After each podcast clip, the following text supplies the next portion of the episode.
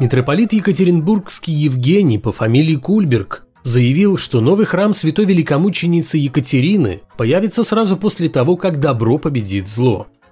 То есть в представлении служителя культа тогда, когда вера одержит верх над неверием. Хотя создается впечатление, что если добро все-таки победит зло, то очередной храм ни в Екатеринбурге, ни где бы то ни было еще уже не понадобится. Пока же мы наблюдаем совершенно иную картину касательно роста числа культовых сооружений, на фоне того, как зло раз за разом оказывается сильнее добра, что наводит на определенные размышления. Это 389 выпуск атеистического дайджеста, еженедельного подкаста о том, что вера – дело личное, а не государственное, атеизм – норма жизни.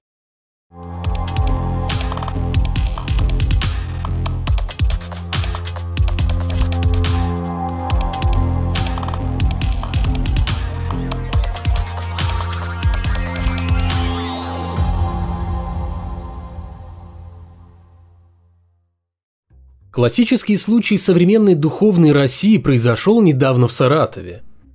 Местная православная епархия получила в 2018 году участок кладбищенской земли в безвозмездное пользование сроком на 10 лет. Недолго думая, служители культа возвели на участке храм святого благоверного князя Михаила Черниговского и боярина его Федора. Но, как выяснилось, церковь построили без разрешительных документов – в конечном итоге объяснив это некими причинами, не зависящими от епархии. Теперь местный офис РПЦ намерен судиться с мэрией с тем, чтобы узаконить самовольную постройку в виде храма. Причем в феврале этого года Саратовская епархия уже обращалась в суд, и также по поводу узаконивания самостроя. Тогда речь шла о храме в честь иконы Божьей Матери всех скорбящих радости на улице Академика Антонова. И похоже, такая схема работает, поскольку еще ранее епархия добилась легализации как минимум двух храмов в Саратове, возведенных без документации и согласования с местными властями.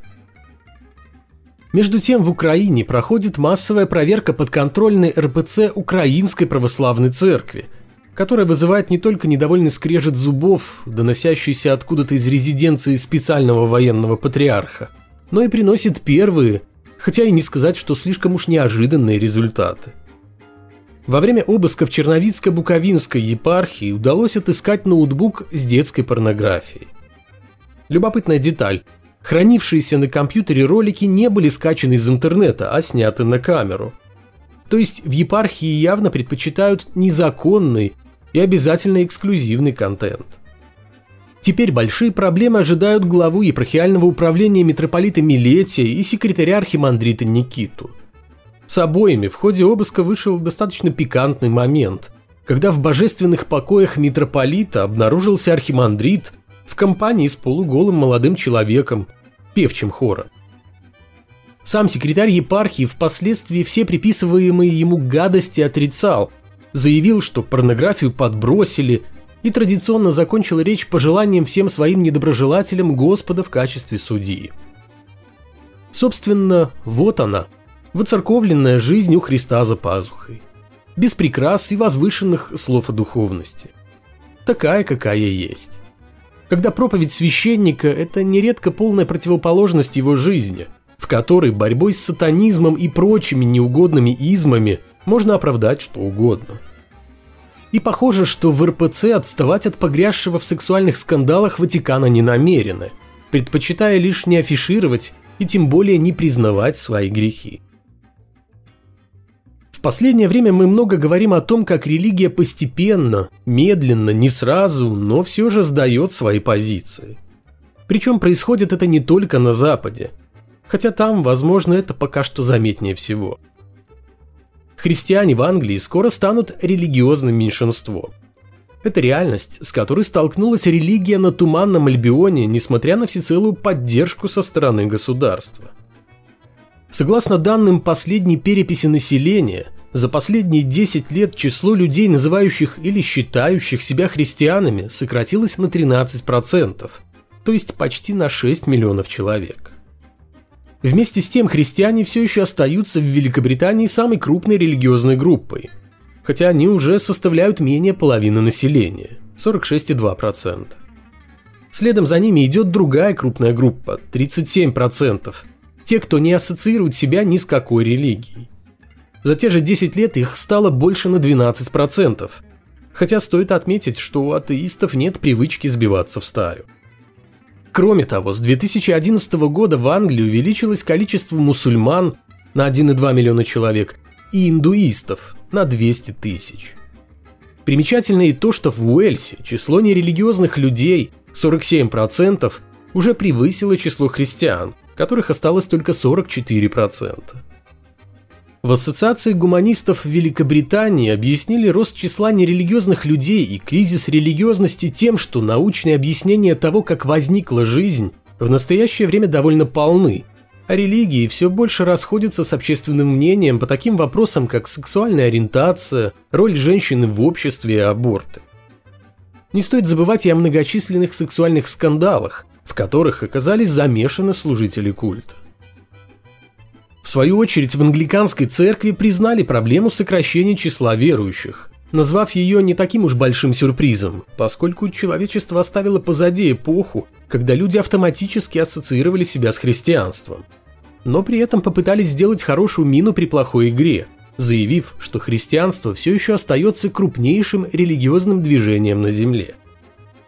Впрочем, с такой тенденцией медленного угасания, характерной не только для Англии, Будущее главенствующего положения христианства на рынке предоставления религиозных услуг находится под большим вопросом. Но если кто-то скажет, что христианство нужно поддерживать для того, чтобы его место не занял ислам, довольно распространенное заблуждение, то подумайте над тем, имеет ли смысл менять одну болезнь на другую, если существует способ избавиться сразу от всех недугов. В то же время было бы неверным говорить и о том, что на фоне постепенно сдающего позиции христианства возвышается ислам. Последний также претерпевает изменения, хотя, может быть, не такими темпами, как религия, основанная на учении Христа.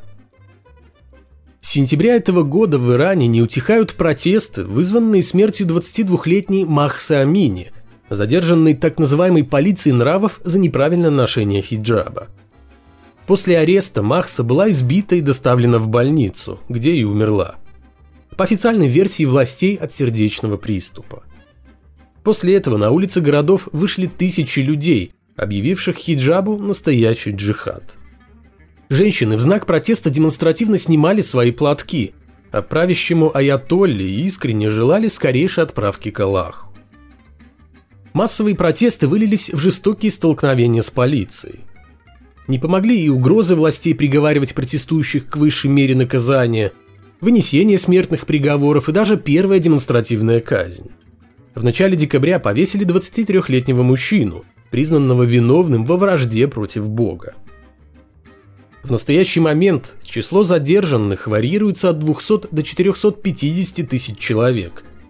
Количество погибших, в свою очередь, колеблется от 200 до 500 человек, среди которых 60 дети. Спустя почти три месяца протестов СМИ сообщили, что власти Ирана пошли на уступки и пообещали ликвидировать созданную в 2006 году полицию нравов.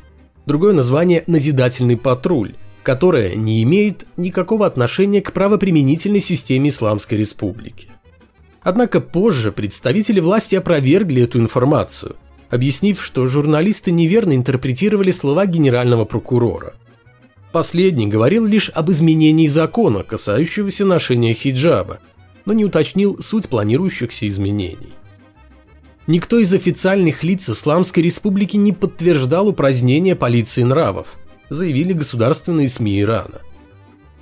Что ж, если под давлением протестов власти Ирана все же откажутся от полиции нравов, то это будет означать одно – Угроза духовному режиму престарелого аятоллы важнее проверок того, насколько правильно носится хиджаб или соблюдаются прочие нормы и запреты исламской религии. В самом деле, Аллах может и потерпеть, а вот прикрывающимся Богом власть придержащим ждать совсем не хочется. И тем более не хочется терять эту самую власть. Не менее девяти человек из церковной общины в городе Юханнесбург в ЮАР погибли во время религиозной службы, проходившей на берегу реки Юкскей. Из-за сильных дождей уровень воды в реке поднялся. что не учли верующие, которые часто собираются у берегов реки для проведения религиозных ритуалов. Внезапно начавшееся наводнение подхватило девятерых человек и унесло течением. И да, на этот раз тоже не атеисты. Но кто же тогда, если и не безбожники, и не другие богомольцы? С точки зрения верующих, конечно, Бог, допустивший страшную гибель своих почитателей. А с точки зрения людей, адекватно воспринимающих реальность, стечение обстоятельств и явное пренебрежение элементарными правилами безопасности из-за полной уверенности в божественной опеке, которая, как выяснилось, оказалась слишком преувеличенной, а на самом деле и вовсе отсутствующей.